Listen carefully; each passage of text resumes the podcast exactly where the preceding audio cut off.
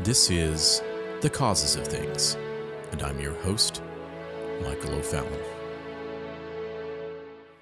It's March 30th, 2020. First, I want to reach out in this moment of history and offer the greatest of sympathies to anyone who is suffering from or has lost someone from the coronavirus that is ravaging our nation and our world.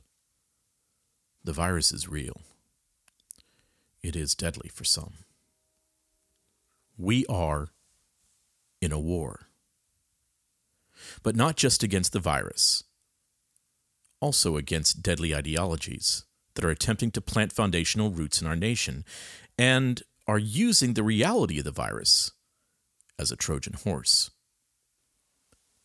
It's an excuse to dismantle, in just a very few weeks, the foundational structures of our republic.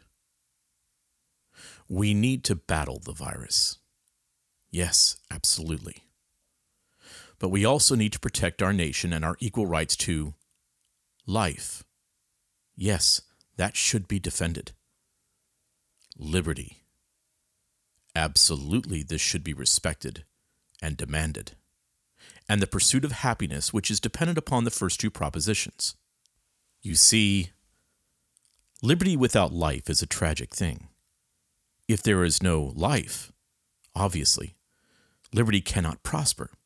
So we must protect and defend life, whether in the womb or in the confines of our homes, for liberty to continue. But there is no life that is understood through the pursuit of happiness without liberty. Without liberty, without some degree of human autonomy, we lose the ability for man, woman, child to set the course for their own life.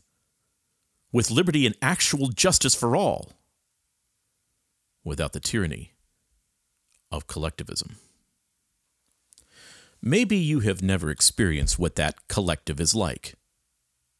Maybe you have never lived in a completely top down authoritarian nation.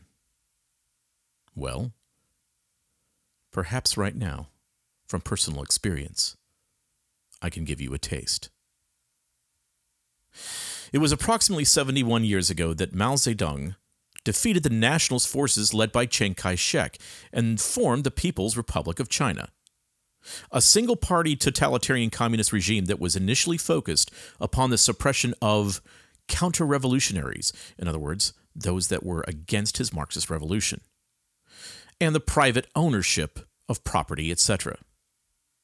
Mao also spent a good amount of time rounding up those that still believed in capitalism that would later result in the anti rightist campaign, which persecuted intellectuals who appeared to favor capitalism and were against collectivism.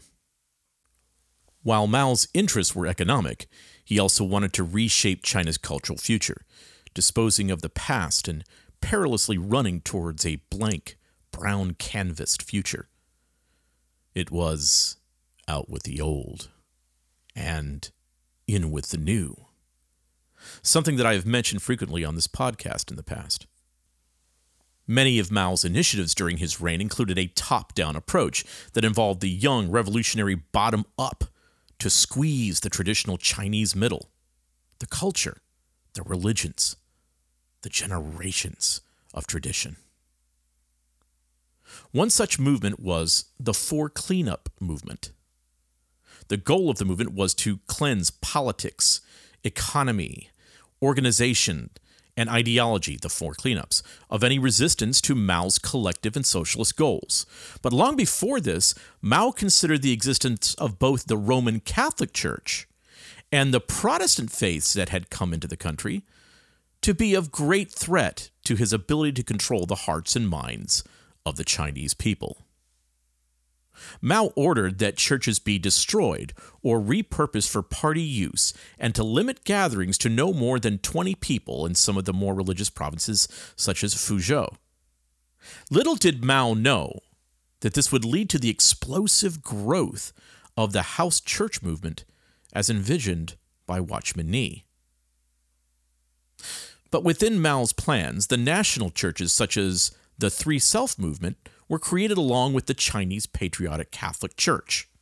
Of particular note, Dispensational theology was greatly discouraged, mainly due to the eschatological references that would always identify Mao as the Antichrist or China as the beast. Quick note the mainline Chinese theologians in Union Seminary in Nanjing really prefer the eschatological framework of postmillennialism. Everything is getting better as long as the Communist Chinese Party is directing the path. Now, that's not a knock on you that believe on postmillennialism, it's just the fact. That happens to be the case. One very effective move made by the Chinese government, which is already greatly enforced today after a season of relaxation prior to Chairman Xi, was that large groups of people, at times as little as 10 during certain restrictive periods and up to 500 in more relaxed periods, were not allowed to gather without government permission. Again, let me say that one more time just so you'll understand. Large groups of people, at times as little as 10 during certain restrictive periods, and up to 500 in more relaxed periods, were not allowed to gather without government permission. The Chinese government considered meetings as potential hotspots for causing possible revolutionary action or resistance to the government. You see, there's great power in crowds. Now, many years ago in the past, I joined with other pastors to visit what would be known as the underground church in China. We would fly to China, go about business deals, and so forth, but would be forced to do several evasive maneuvers to avoid tails by the government or Communist Party watchdogs. We had to be very careful, very, very careful. It was important that, in our zealousness to meet with the Chinese underground church, that after we left China, we didn't endanger our Chinese brothers. We didn't want to create the possibility that those that we were visiting would not be gathered up and sent to prison, or worse, after we left. After our evasive maneuvers, we would gather with several members of the underground church, hear testimonies, pray, read through scripture, and then we would strategically and carefully disperse. On several occasions, we would gather in a small hotel room or apartment with 20 or so other Christians to worship very carefully, very quietly, not knowing when a boot may come crashing through the door, disrupt our service, and haul away those in violation of the laws concerning gatherings. This was real we jumped through serious hoops to try to minimize the risk. Maybe you have never faced this kind of reality before. Sad thing is, I can't take pastors to China anymore. With the surveillance system and the social credit scoring in place in China starting in 2018, it would be virtually impossible to do what we did more than 10 years ago. You see, today, China is basically run through an artificial intelligence national brain, an omnipresent Santa Claus that knows when you've been sleeping, knows when you're awake, knows when you've been bad or good. So you'd better be good, for goodness sake, or there will be consequences if you oppose the state or if you act in any sort of way that engages your own personal autonomy. You see, in China, all cell phone and smartwatch technology is traced at all times, as are your buying habits, your fitness habits, and your lifestyle. The online and social media messaging is censored, measured, and if any discussion happens against the state, there will be immediate consequences. If you resist, there is swift punishment. You cannot gather for religious or political purposes, not without the government's permission. It is exponentially past Orwellian. It's a good thing you live in the United States, right? I mean, we have the freedom of assembly. We don't have the state telling religious institutions what to do, what to preach, and what messaging should be delivered. Right? I mean, things in this country would never get so extreme as in communist China, where gatherings of people of 50 or more needs to have the permission of the government. I mean, it's not like they're going to be shutting down churches. Synagogues, mosques are hauling away pastors, arresting them. Right? Well, a few things should give you pause. Firstly, in New York City. New York City Mayor Bill de Blasio, along with his New York Director of Health, just four weeks ago were calling travel bans on flights from China racist and xenophobic. And de Blasio and his director of health were imploring citizens to ride the subways and go to festivities and go to our restaurants, all while exclaiming the racist overreach of Donald Trump shutting down air travel from China.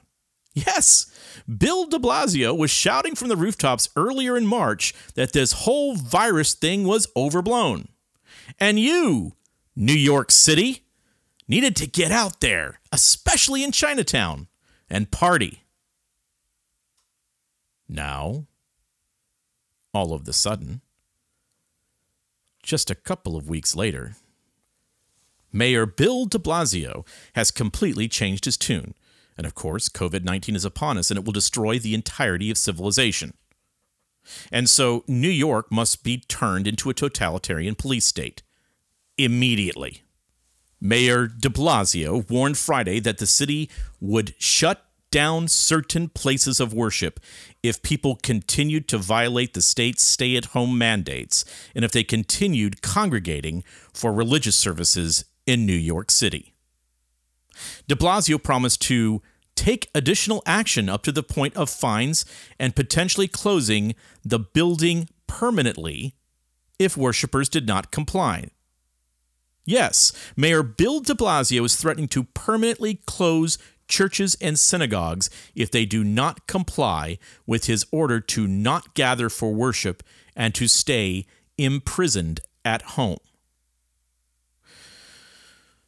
But de Blasio isn't the only status and church leader affected in all of this.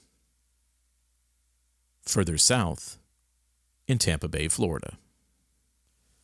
Last week, Hillsborough County issued an order directing residents to remain at home effective March 27th except for essential services, including trips to the grocery store, the doctor's office, and the pharmacy. The county's list of essential services did not include attending church. Governor DeSantis' stay at home provisions and suggestions that he gave two weeks ago stated clearly that these were helpful guidelines and that no one would be, quote, going to jail, end quote, for not adhering to the guidelines.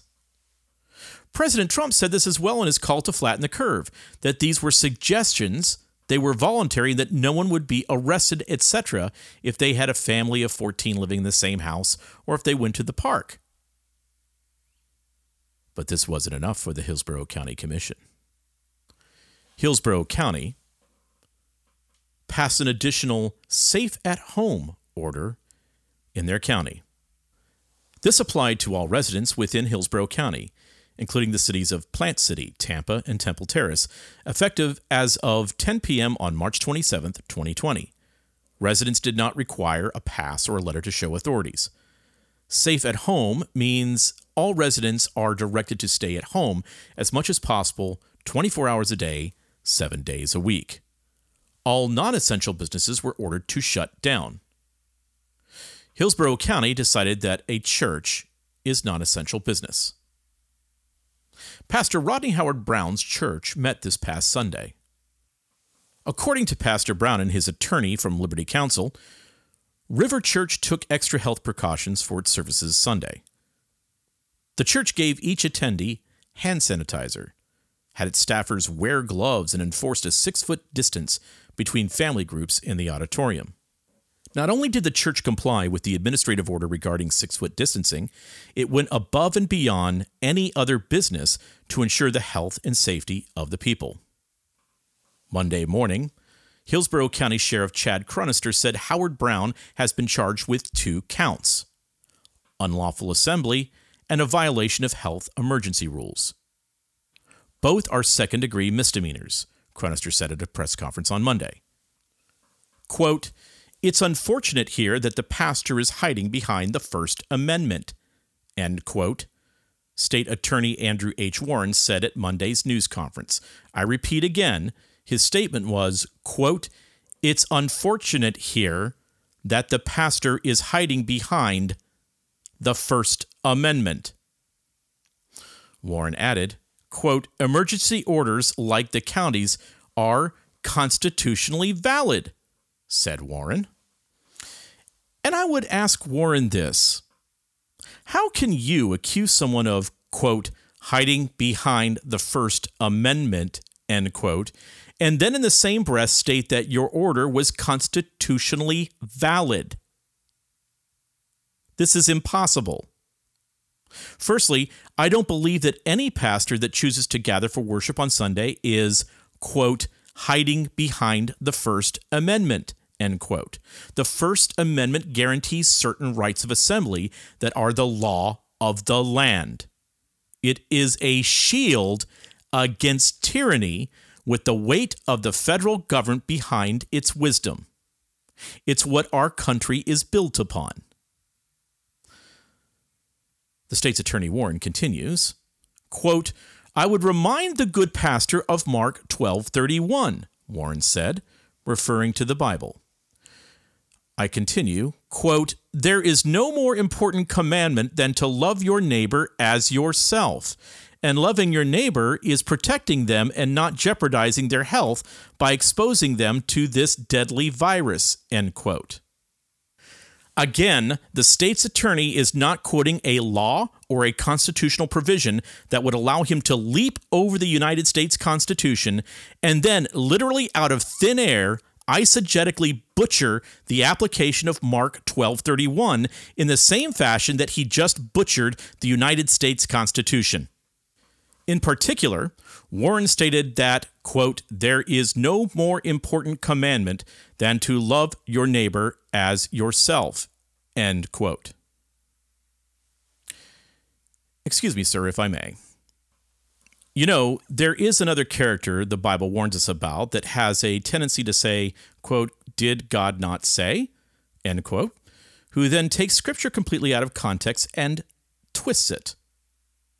You see, the most important commandment, the greatest commandment, is to love the Lord with all of your heart, mind, and soul.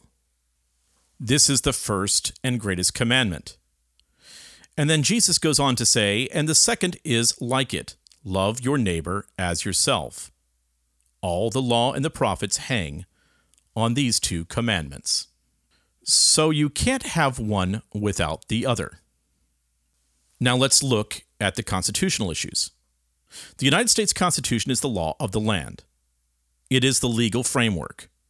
It still applies when sickness and pestilence abound. The government cannot decide to limit your liberties arbitrarily. And once again, please note this isn't about whether or not you agree with Pastor Browne's theological convictions. This is about the right of assembly and the freedom of worship. The very first line of the very first amendment of the Constitution contains the words that, quote, Congress shall make no law prohibiting the free exercise of religion. It's right there in the Constitution, folks. That's a foundational principle to our law. If the same order, by the way, was pressed at a Jewish synagogue or a kingdom hall of Jehovah's Witnesses, you should be equally outraged. And here comes the consequential question Are churches prepared to not meet in person for the next year and a half? That it may take to develop a vaccine and distribute it widely when parishioners can protect themselves by not touching their faces with unwashed hands? Wait, just a moment. Did you hear that? This sounds so familiar, like something I heard 10 years ago. Seems like I can faintly hear the approach of the Red Guard again. Or maybe it's the fiery rhetoric of Stalin. Or the tyrannical voice of Pol Pot. You know, I hear maybe a, bit, a little bit louder because it's closer to my heart, as my relatives in Cuba did, the voice of Fidel Castro and Che Guevara. Oh, it's a familiar voice. It is the voice of coming tyranny. Cloaked in safety, protection, care for the collective good, and virtue. Just like in China. Our current laws in place are basically the same as what was practiced in China when Mao seized control for the Communist Party and, even to a greater extent, during the Cultural Revolution. No gathering of more than 10 or 50 people without state permission, depending on the province. Now, I want you to think for just a moment. What positive attributes came to China and helped the Chinese Communist Party? with the coronavirus. Wasn't it just four or five months ago that protests were taking over the streets of Hong Kong? Do you remember that China started sending its military forces down to Hong Kong? What finally interrupted the protests, though, and sent everyone scurrying to their homes? Was it the Chinese Communist Guard? No, it was the virus. How very useful the virus was for the Chinese Communist Party back in December and January. Quietly, though, and I know this from good information, underground churches kept meeting. You see, they still find a way, and they defied the beast known as the state. But at any moment, any second, the door could come crashing in. The leading ones could be arrested and taken away. Whew. Thank God we're not in China, right? Or have we exchanged our liberty for safety? And no doubt again, the virus is real it's deadly. But along with this, have we exchanged the truth for a lie?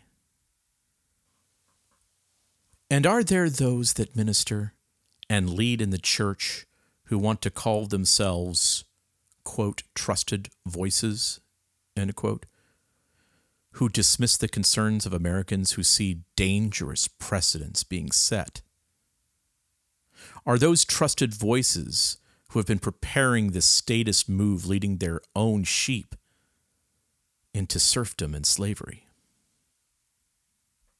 Tell me also, what happens with our online church if the government, local, state, or federal, decides that they didn't care for what you said online? What then if you are deplatformed as a church on all social media and on your live stream. What then? Because you can't meet physically at your church now, can you? You may be arrested. But don't worry. If you're arrested, the prisons are nearly empty. You see, they have been letting all the felons and inmates go. Yes, even child rapists, for their own protection. You know, we could always go with the Chinese and Korean model. We could just track all of you all of the time on your phones and on your smartwatches and by facial recognition. That way, if you have tested positive, we could just arrest you immediately. Ladies and gentlemen, we have officially started to transition from what was the Republic of the United States of America into some rough statist beast.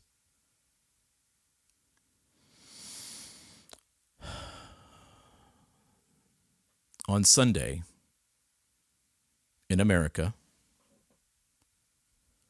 the boot may come crashing through the door.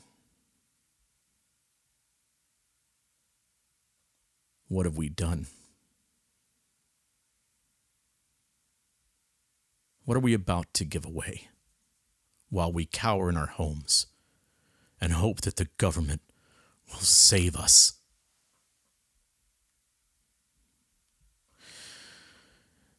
We in this country, we had better be unified.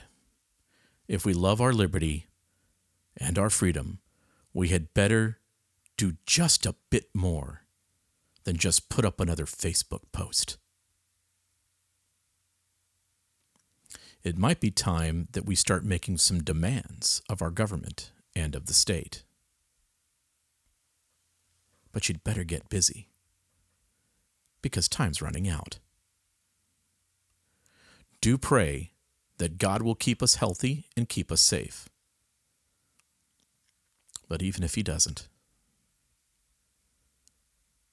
never bow your knee at the altar of statism. if we lose America, it will be so much harder to ever get the principles that America was founded on back again. I'm Mike O'Fallon, and this has been The Causes of Things.